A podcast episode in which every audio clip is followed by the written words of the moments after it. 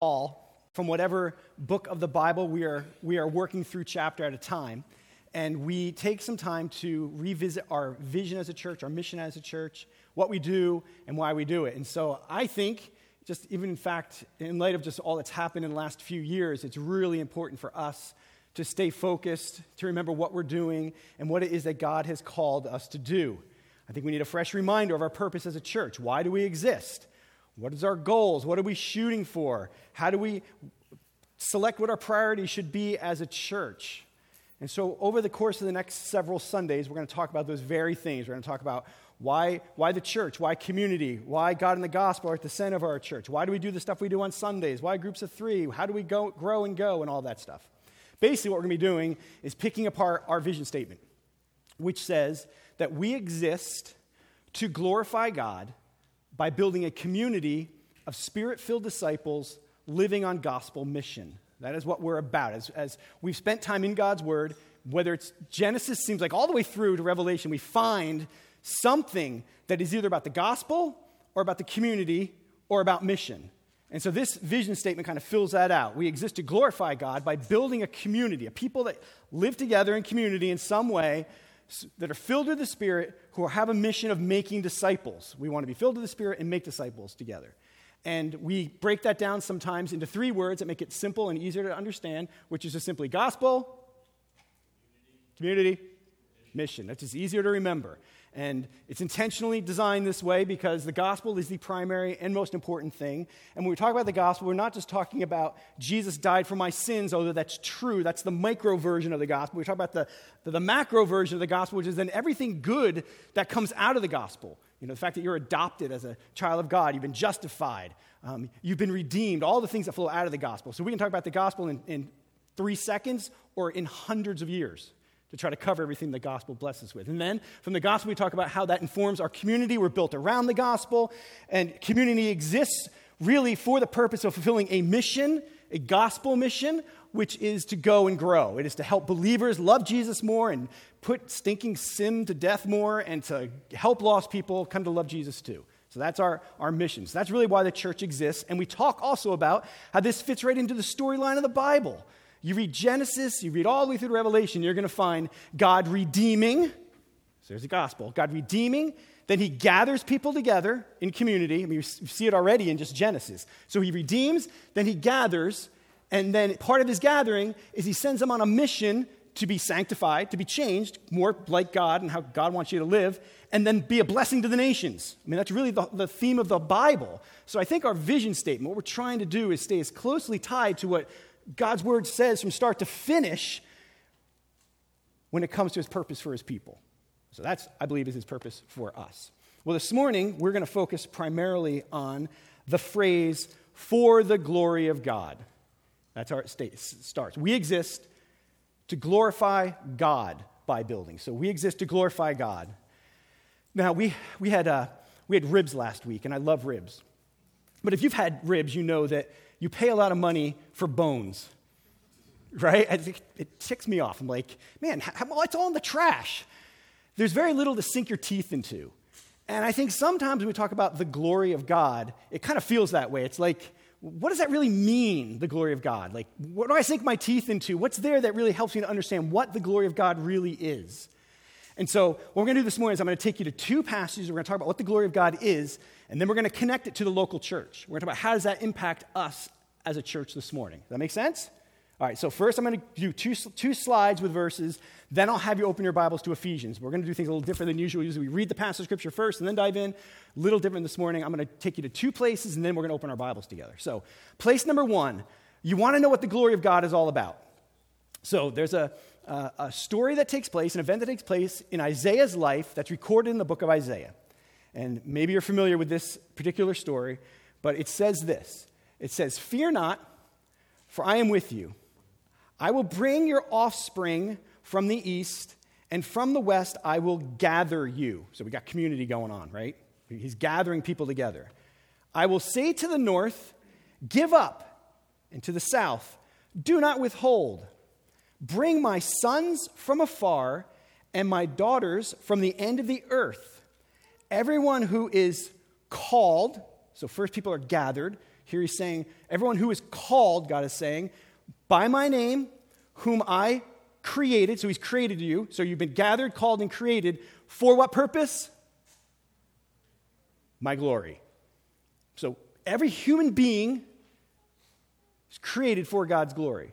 You this morning have been gathered, called, and created for the glory of God. So that's a, I think that's a pretty clear statement, right? I mean, it's not a whole lot to argue about in this. There's a purpose here for the glory of God. You exist. And then another verse, just there's many I could take you to. I'm just going to take you to 1 Corinthians 10:31, where it simply says this: So whether you eat or drink or whatever, all encompassing, everything you do, do it for what purpose? For the glory of God.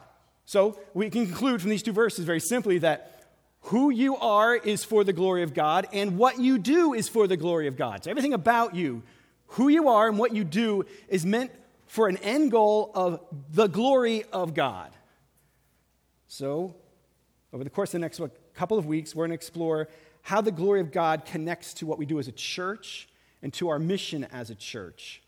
But for today, we got to define this thing called the glory of God. And so we know we exist, you exist, everything you do is supposed to be for the glory of God.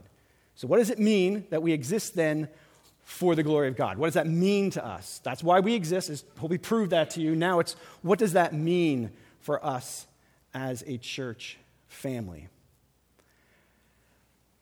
Well, the same, as we look into this this morning, I, I want to jump into Isaiah.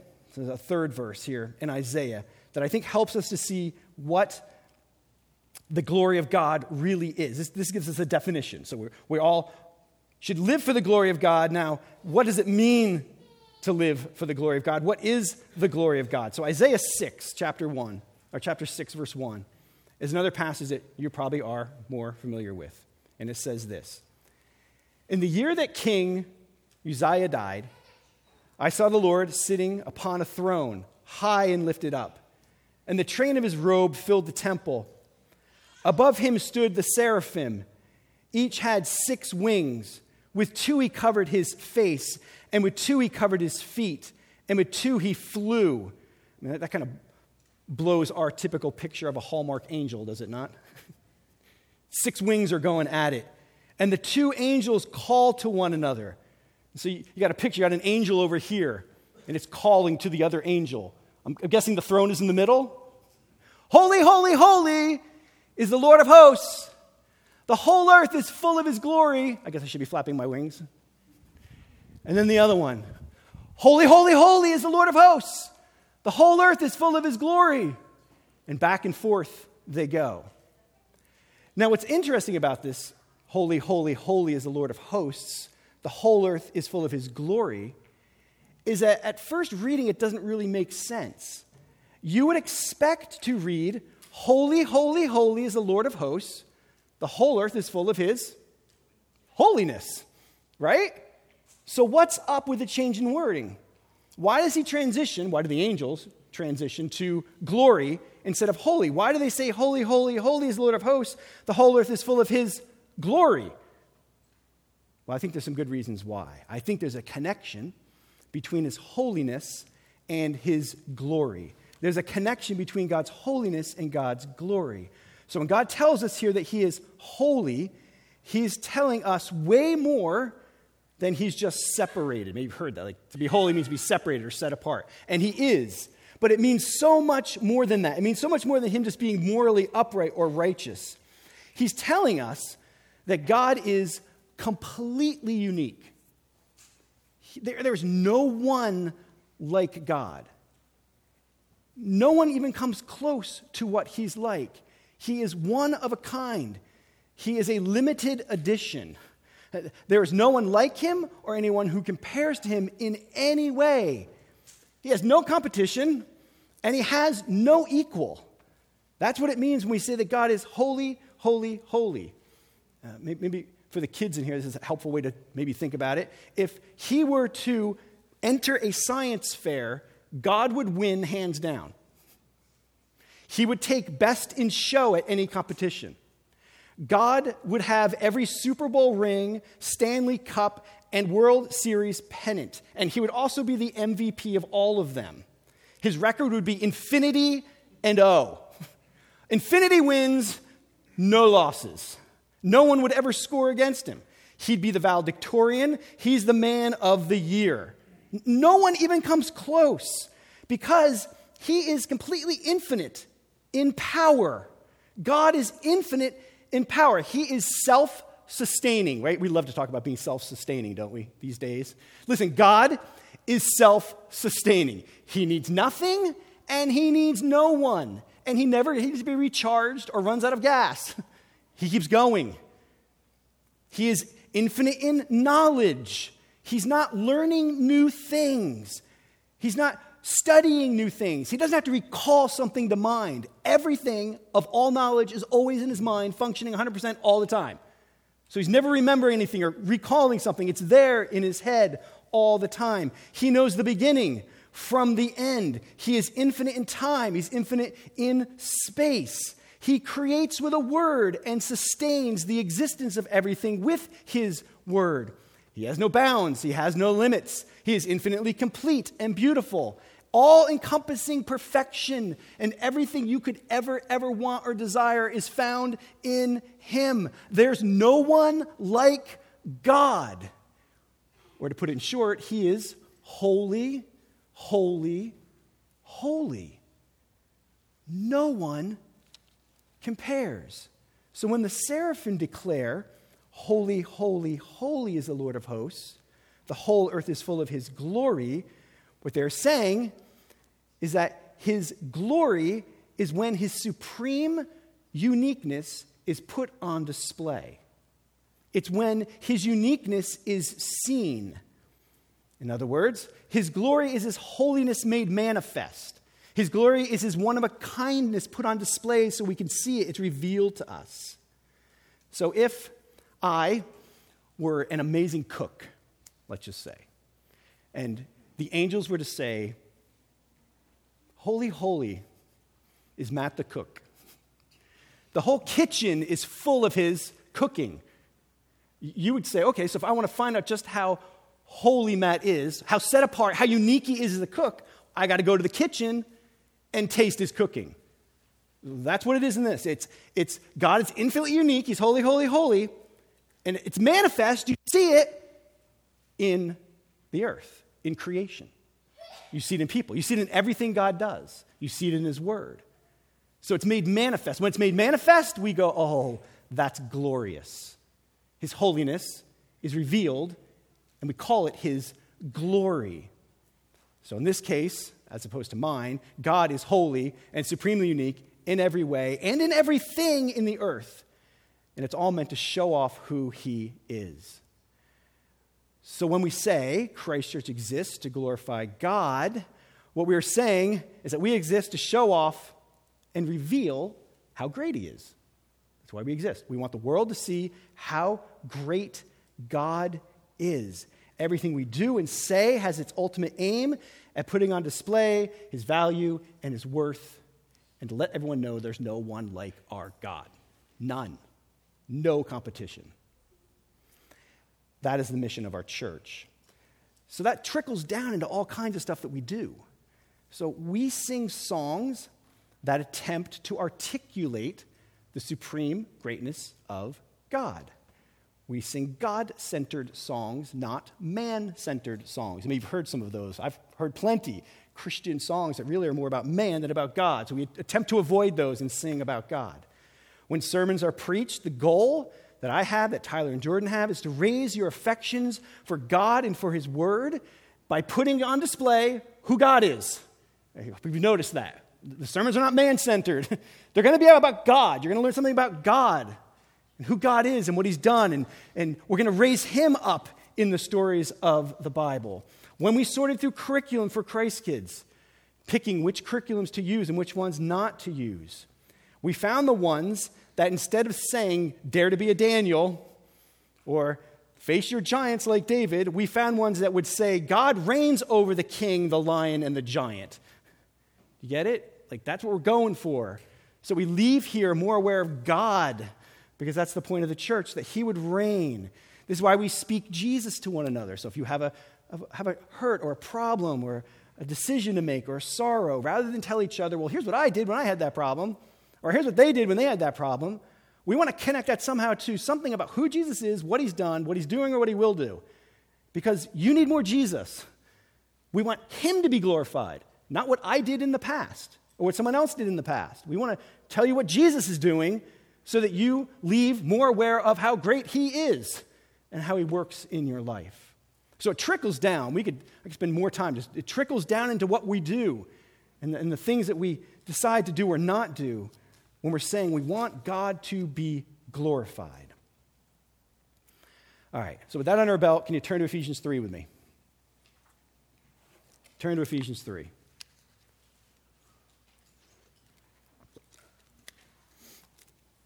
So, the glory of God is putting God's uniqueness on display. It's exalting Him to the place that He belongs so people can see Him. And the reason I'm going to Ephesians 3, and there's plenty of places we could go, if you look at Ephesians 3, go all the way down to verse 21. And I'll show you why we're here this morning. Ephesians 3, verse 21 says, when you're there, say there. There? Good, you guys are fast. All right. So Ephesians 3, verse 21 says this To him be glory in the church. To him be glory in the church. So in the church, God is to be presented in such a way that you see him as infinitely valuable. He's to be talked about and to be the center of everything we do in such a way that people go, wow, there is no one like God. That's, that's what that verse is saying. But it's going to tell us here how that happens. Like, we got to get down into like the practicals. Okay, so how does that happen? So the, the verse is very clear. To him be glory in the church. This is the end of a prayer that Paul prays. And so we're going to read the prayer, and we're going to put to him be glory in the church in its context of the prayer, and then talk about how. How does Paul see us bringing glory to God as a church according to this prayer? Okay, so the prayer goes all the way back, starts in verse 12. Nope, 14. Sorry, verse 14. So I'm going to read this to you. Ephesians 3, verse 14.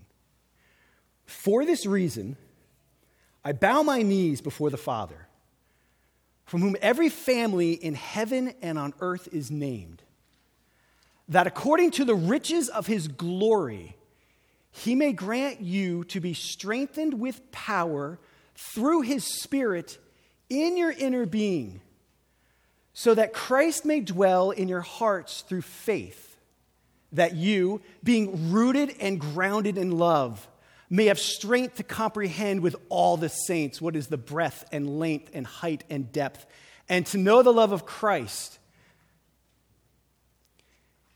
How does it keep going? Which surpasses all knowledge, that you may be filled with all the fullness of God. Now to him who is able to do far more abundantly than all we ask or think, according to the power at work within us, to him be glory in the church and in Christ Jesus throughout all generations, forever and ever. Amen. So, in this prayer are the ingredients for how we as a church can glorify God. You want to know what it is? Because I do. If that's my ultimate aim in life, if that's it, if, if everything has that as the goal, glorify God. I want to bring glory to God. If that's the goal of the church, we want to bring glory to God, and this prayer has those ingredients, tells us how to do it, I want to know what it is. So we're going to look at it. The first thing that it is is this we need his powerful presence. We need his powerful presence. Another way to put it, according to our vision statement, is we need to be spirit filled. We need to be spirit filled. And what I'm going to do is walk backwards through the prayer. So I'm going to start with verse 21, to him be glory in the church, and work our way backwards through the prayer to see how do we bring glory to God in the church. And the first way I'm saying is this we need his presence. So look back at what he says just before this. So look at verse 20.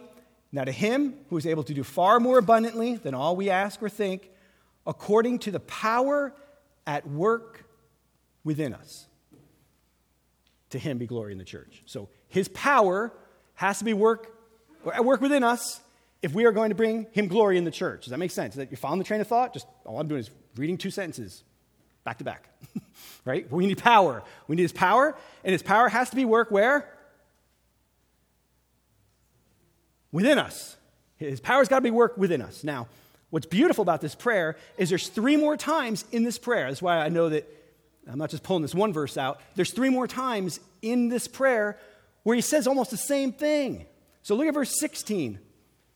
Verse 16, he says, strengthened with power through his spirit in your inner being. Do you see that? So if you, I don't know if you circle in your Bible, mine, these are all circled. So verse 20, it's according to his power that's worked within us. Verse 16, we need to be strengthened with power through his spirit in my inner being, in your inner being. Then look at verse 17. Verse 17, it says, Christ may dwell in your hearts through faith. So now I've got Christ dwelling in my heart. And look at verse 19, that you may be filled with all the fullness of God. So you see the four times this is said in here? You tracking? This must be important. It's repeated four times in different ways that we need His power at work within us. We need the Holy Spirit at work in our inner being. We need Christ to dwell in our hearts. And we need the fullness of God to fill us. And if you notice in those four, you've got the Father, you got the Son. And who's the other guy? Holy Spirit. Yeah, so the Trinity's there. So what he's saying is if you're going to glorify God, you need God's power at working in you. And to get God's power to work in you, you need to be filled with the Trinity. You need God in you. You need Him to fill you. He needs to dwell in you. That's the only way that you are going to have His power at work within you. So, what the church needs, if I'm reading this right, what the church needs, what we need in order for to Him be glory in the church to happen, is for God's power to be at work within us. That's what we need. And so, how do we get His power to be at work within us? Well, it seems that we need more Father, Son, and Holy Spirit working in our inner being, dwelling in our hearts, filling us with the fullness of God. Uh, do you want, listen, church family, do we want more of the Trinity filling us? yeah, I mean, do you? I mean, this is, this is huge. I mean, this is the difference between death and life, between a church that's alive and a church that's dying. It's a church that says we want more of God in us, individually and as a church. We want His presence. We want His power at work within us. We want Him dwelling in us. Do you want more of His Holy Spirit in your inner being this morning? And I know if you've been born again, you want that. Everything in you craves for that. You want more of the Spirit's power, more of the Spirit's life, more of the Spirit's help. And listen, there are more nooks and crannies in your inner being for the Spirit to fill and explore and dominate than He currently is. There's more. And I think sometimes, due to just busyness of life and all kinds of other probably lacking faith reasons, we don't think that way. We don't think, I need to get up this morning and I want to be filled with more of God. I want to be filled with more of Christ. I want to be filled with more of the Spirit. And I think sometimes we can forget that. So, for the kids, and maybe for us too, I've got a little illustration this morning. So, I can argue that that jar is full. It is, isn't it? It's full of what? Full of air. It's full of dihydrogen oxide. Is that the chemical? Isn't that the. Where's the smart people? So it's full, right? And you say, yeah, it's full. I say, okay, but it's not. It's not full, right? Because I can put more in it. So it's not just filled with air. Like, dihydrogen oxide is water. I'm sitting here going, that didn't sound right. Sorry. Huh? Water vapor. That's true. That's true. Sorry. All right, so we could argue that now it's full, right? It's full. It's full of all these little, full of all these little gems, right? So it's still full. So, so at times in my life, Christian, I can think I'm full, but really I'm not. And so I, I can get more of God filling me, and I can say I'm full. But is this full? No. Some of you guys already know this little illustration thing from when you were kids. So it's not full. I can put more in it. I don't know how much more I can put in it, but I didn't try this at home. Hope there's no chemical reaction between these rocks and salt, because that would be really bad. Thing starts rupturing, spewing stuff all over. Oh, that would make it fun, right? Then everybody would be like, yeah. Maybe that would help the illustration. I don't know. So there, I'm not going to, but you get the point, right? So you're, you know, we want to be filled with God, and we think, okay, you know, I was, and then I was a little more, and well, now I'm more filled. So now I'm filled. Is it filled? No, it's not filled because there's still room, right? There's still room. I can put water in it. Now, if I filled it to the top, which I'm not gonna, I could say it's filled. And I'm sure that over time, the water will evaporate Bad illustration because the Holy Spirit does not evaporate in any of us. The point is, I don't want us as a church or any of us as individuals to think we're filled when we just have air in us. A little Holy Spirit, some Holy Spirit. I don't want us to be satisfied when the rocks are in there. I don't want to be satisfied when the salt is in there. I want us to live as if every day you are on an adventure to get more of God in you to be filled more with Him, to have Him take over your inner being in such a way that there is power in your life. That's the aim. So I, I trust we're all on the same page, and we don't want to be satisfied. We don't want to be stagnant in our current experience of being filled with the Trinity, but that we want more. And we want more of His power, and that our reason if I'm following the text correctly, is because we want God to get glory. And I think that's where, sorry, side note, not in my notes. I think it's where many churches that believe in the gifts of the Spirit, like we do, go wrong because we start wanting the gifts of the Spirit just because it's powerful and cool and exciting. But the end has to be for the glory of God. So I want more of His Spirit and more of His power so the world and you, my friends, will see God as glorious as He really is by how I live my life, by how filled I am with His Spirit, and by how much power I have. So I think that's what's going on here in this story. We want Trinitarian power and dwelling in us. And then at the heart of this prayer, the very heart of it, he tells us how to get this power. How do we get this power? So let's see if we can discover together how do we get this power? We're backing our way up through the verses. You want the power. How do I get the power? How do I get more of Christ in me, more of the Father in me, more of the Spirit in me, so I'll have this power? So we got to start reading again. Look at verse 14.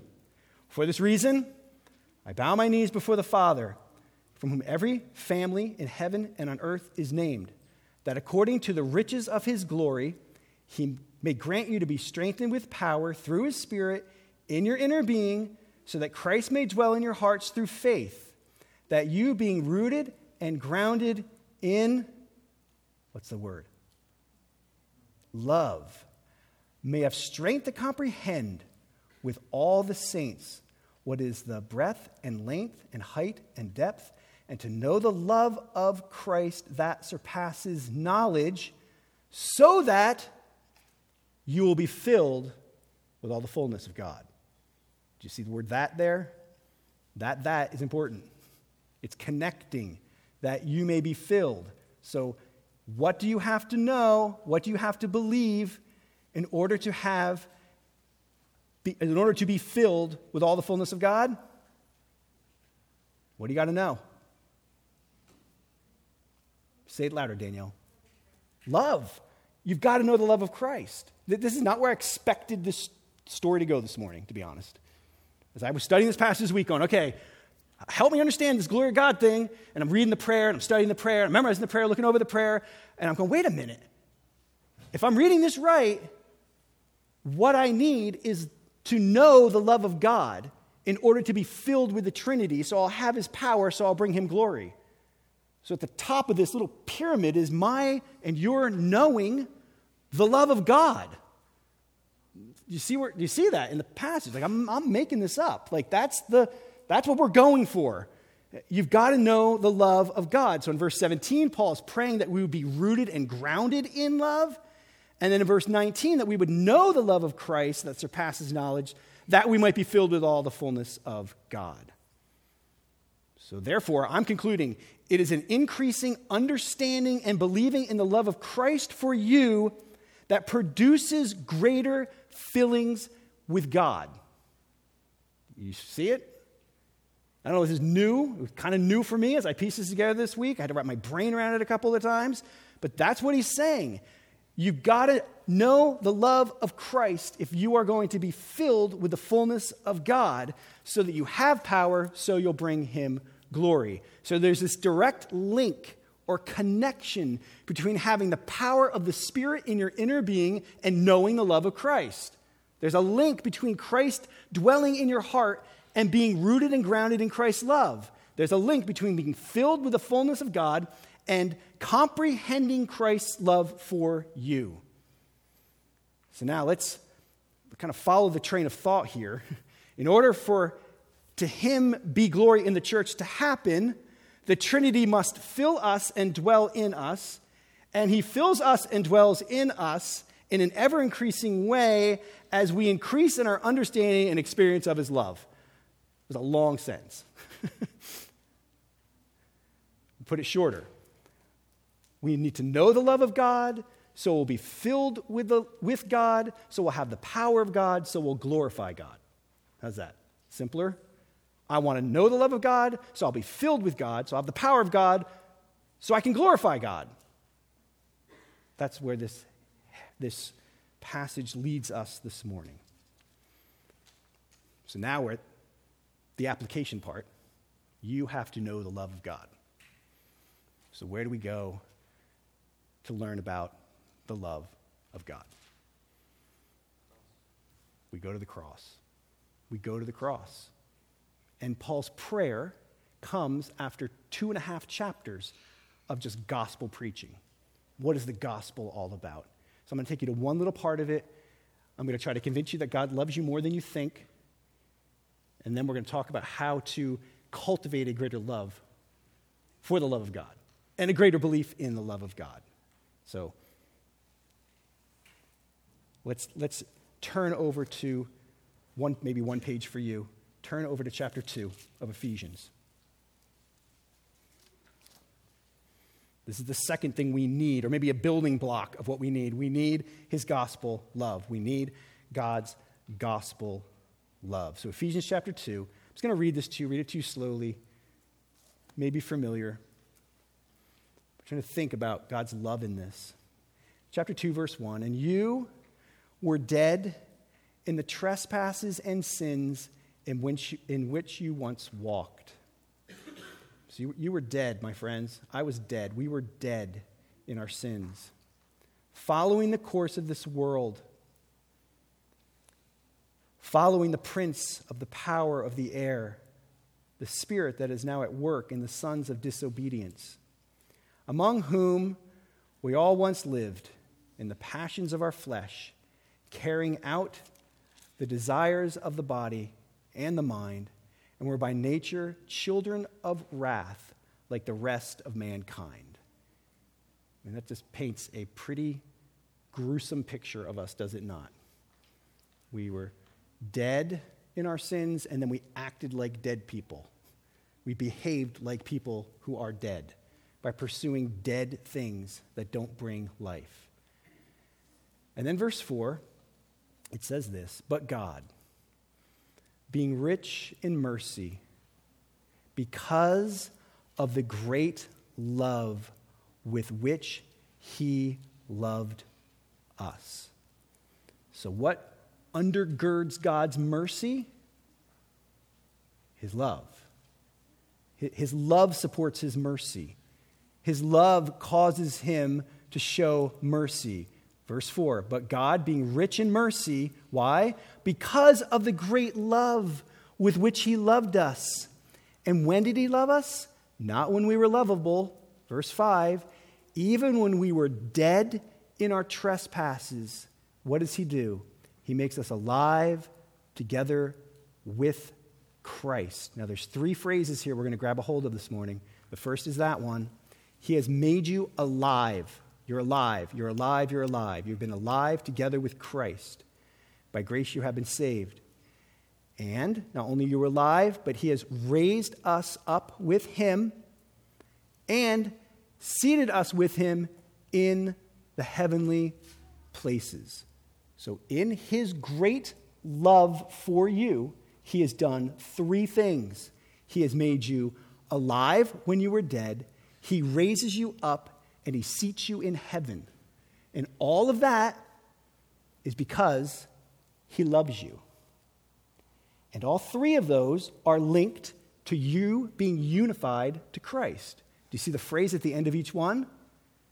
I know we're getting a little heady here, but you got to get this to get the love of Christ. He's made us alive together with Christ. He's raised us up with Him and seated us with Him. So in love, you have been united to Christ.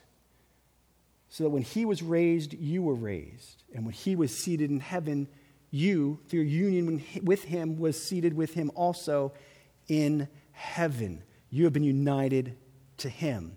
And this is all, it's anchored in His love. When it says because of his great love with which he loved us. That word great is the word for many, much, large. So we could read, because of the many love with which he loved us. Because of the much love, because of the large love with which he loved us, he's made you alive. It's because of his love that he's raised you up. It's because of his love that he has seated you with Christ. It's because of his much, large love. it's what it's going after. So, God's much large love is seen in what He has done for you with Christ, what He did for you in Christ. His great love has made you alive, it has raised you. He has seated you with the Father because of His great love for you. God has a great, large love for you. And it was so large that he activated it and showed it to you by making you alive when you were dead and raising you up and seating you in heaven. This past week, Tyler texted me this verse from John 15. You may be familiar with this verse. Jesus says this, and if you think about it, it is mind blowing. Jesus says, As the Father has loved me, so I so have I loved you. Abide in my love. The same way the Father loves Jesus, Jesus loves you. How does the Father love Jesus? Just a little bit? A lot of it? How about eternally? How about without end? How about abundantly? How about infinitely? How about passionately? The same love that the Father loves the Son, the Son loves you. That's how loved you are. And Jesus tells us to abide in his love. And if you take verse 9, it's not going to be projected, but verse 8, right before it just says this By this is my Father glorified, that you bear much fruit. And then he says, As the Father has loved me, so I have loved you. In other words, you're going to bear fruit, you're going to glorify the Father. Know that I love you as much as the Father loves me. That's how much God the Father loves you. That's how much Jesus loves you. That's how much the Spirit loves you. So listen to me. No matter how great you think of his love for you, it's not great enough. Do you hear that? No matter how high or wide you comprehend his love to be for you, you're not even close. No matter how long or deep you believe his love to be for you, it is far lacking. No matter how large you think his love for you is, your estimation is way short. You, you can't estimate it. You're wrong. It's as, wrong, it, is, it is as off and wrong as me saying it's one mile from here to Seattle, Washington. right? I'm off by what, 2,800 miles. That's how off we are if we think our estimation of God's love for us is even close to being accurate. And that is why he says in verse 19 that we should know the love of Christ that surpasses knowledge. In other words, it transcends or exceeds your understanding. It can't be valued or weighed or measured. There's no scale great enough to weigh God's love for you. There is no tape measure long enough to measure God's love for you. You cannot entertain too grand of thoughts about His love. You can't praise his love too much, or believe it too much, or enjoy it too much, or value it too much. Listen, there will never be a time, never, never, never, never be a time that you are entertaining grand, grand thoughts about how much God loves you, and God says, Whoa, whoa, whoa, whoa, that's too far. You've taken it to the extreme. You need to just bring it back a little bit. That will never happen. In fact, the opposite is what happens. You entertain the greatest thoughts you can about the love of God, and God's going to be thinking, keep going. You're not even close. Oh, it's so much better and greater and longer than that. Keep going. Keep entertaining those thoughts. Keep believing it and believe more and believe you're still way, way, way short. God's love is so far beyond what we can fathom that surpasses our knowledge that we will never, ever come even remotely close to having an accurate picture of how much He loves you this morning. I have another illustration, may, may be helpful or not. I have a friend who collects sea glass. As he goes along the beaches and he collects little sea glass things. You guys know what those are, right? Kind of little things in that jar, like little shiny. So he's on the beach, and during one of his sea glass collection times, he finds a, a glass insulator. A pic, we're going to put a picture of it up there. A glass insulator. You know, you guys have seen those if you've gone to where you see train tracks. It goes up on top of the pole, and the electrical line wraps around it and keeps running. It's a, it insulates the wood from the electricity. So that's a glass insulator. And so he finds this thing on the beach and he, uh, he throws it in his duffel bag with all the other things and you know zips it up and throws it over his shoulder and chucks it in the back of his truck and brings it home he's like oh look at this thing and he, he puts it in the washing machine or not the, by the washing machine it sits on the floor for a while then one day he cleans it up a little bit then he puts it on a shelf in his house like teetering off so you can see the sun come through it and he's like whatever then one day he decides to snap a picture of it and put it on instagram he has an instagram page for his sea glass collecting right is that what it is? Yeah. so he puts this on there and within five minutes, his Instagram completely blows up. I mean, his, in his estimation, this thing is just garbage. It's just a piece of glass, and he'll use it as a doorstop, is what he was thinking he was going to do with it. So his Instagram blows up. I'll give you 500 bucks for that. Next guy, I'll give you 1,000. Next guy, I'll give you 2,000. He's like, whoa, I can get 2,000 bucks for this thing. That's great. So then he gets some people saying, you know, don't sell this for $2,000. Like, who knows what this thing is, but obviously people want it. Then he gets a text, I think it was, or something, uh, whatever Instagram is, from the National Insulator Association. There's a president of this thing, believe it or not, who says, Hey, that thing is really cool. And he's like, It could be worth, you know, it could be worth more than three or 4,000. He's like, Oh, that's, that's, that's cool. You know, if it's worth three or 4,000, that's great. You know, still thinking this thing is, you know, whatever. And so this guy's like, Hey, well, you know, pack it up, seal it up, and send it to me, and I'll, I'll look at it and see if I can find out how much it's really worth, if it's original and that kind of thing. So he sends it to this dude, and this dude gets back to him and says, Hey, this is really is unique. And he goes, and It's worth more than 3000 but I can't give you more than that. So I know a guy in New Mexico who collects these things. He has thousands of them, and he's got lots of money. Maybe he'll offer you something for it. Well, he gets a phone call back from this guy. And the guy's like, Hey, you know, I, I'm so sorry. You know, I thought maybe I'd get you three or four thousand dollars for it, but I, I didn't. I couldn't get you that for it. Instead, I got you forty-five thousand dollars. So you got forty-five thousand dollars for this glass insulator. Now, all along, his estimation was this thing is a doorstop. Had a chip out of it. It's useless. This thing is garbage. And then somebody came along saying it might be worth something. Says, oh, wow, maybe it's worth $1,000 or $2,000. All along, do you see how far off he was in his estimation of how much this thing was worth? About $42,000 off in his estimation. Listen, you don't think that he was blown away. he tells us the story, and he's like, and so the guy's on the phone like, sorry, I couldn't get you. The, I thought maybe I'd get you like 10 or 15,000. I'm sorry, but I got you 45,000. And he was like, what? like, imagine how blown away. Listen, that is how blown away we should be when we think we understand the love of God and it's actually that much greater.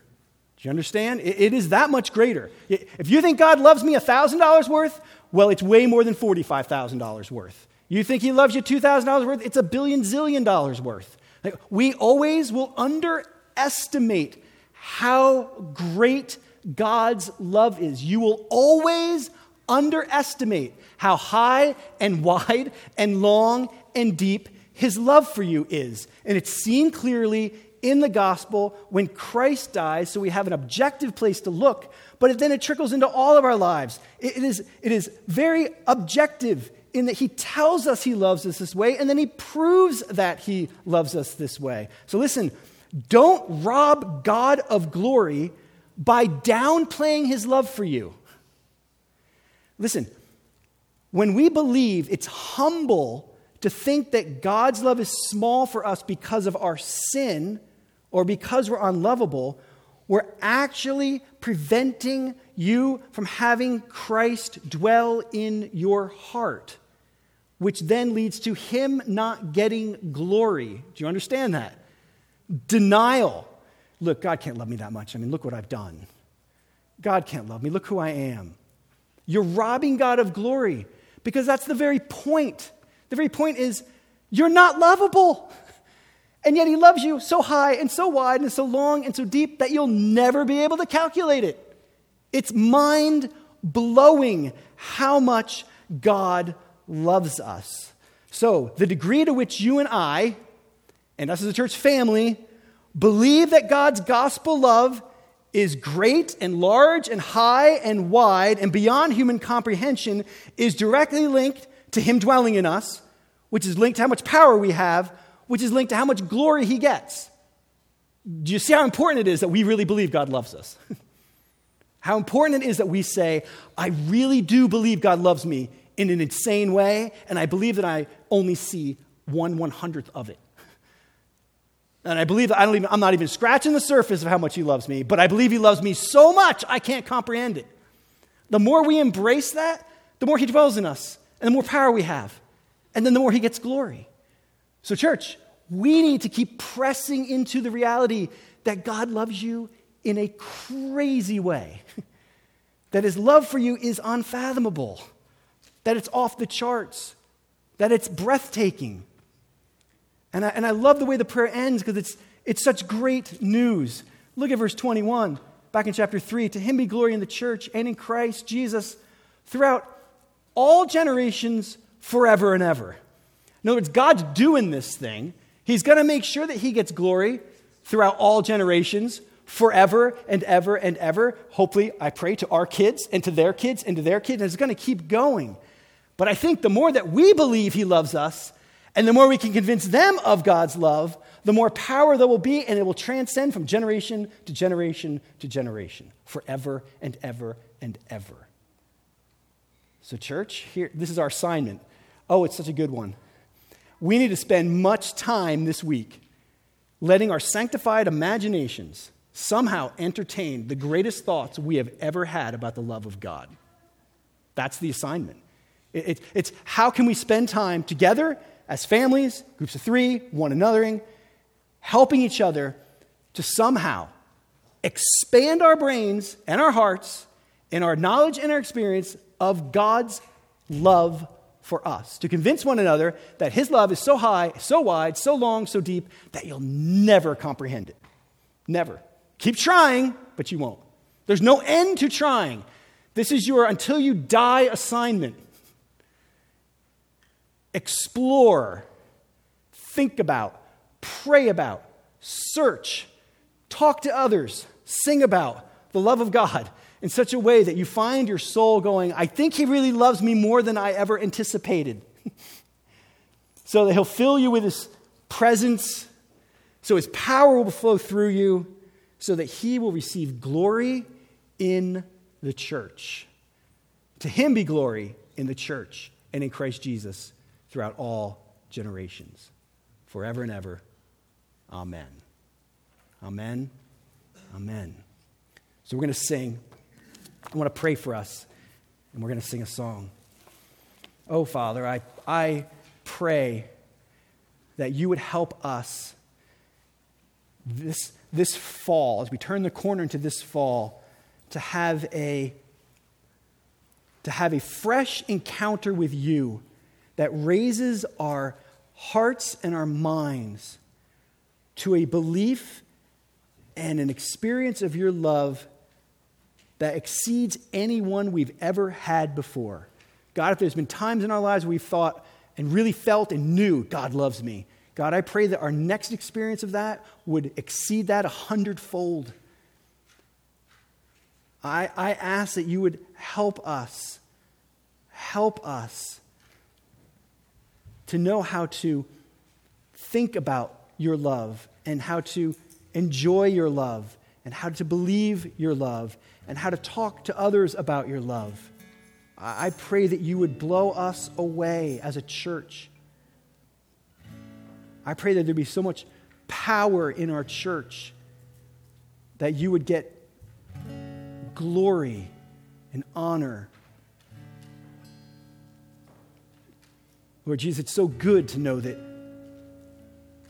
the very thing that you tell us to do, to, to seek to understand, to grow in our belief that you love us, is the very thing you want us to do, and it produces praise to you in the end. It produces glory to you in the end. The, the world, the church, us will see how great you are, how infinitely unique you are, the more that we believe you love us. And so do that, I pray. God, I pray against the enemy who wants to convince us that God's love is small or that God's love is for everyone else but us, or that somehow God's love is dished out in proportion to how good we are, or that some of us in the room are loved more than others. Oh God, I, I pray you would bind those lies, take them far away from us, that we would have confidence this morning that your love is based in your character, and your love is based in who you are, and that your love is great and abounding and without measure. And I pray that we would roll around in the goodness of that as a church.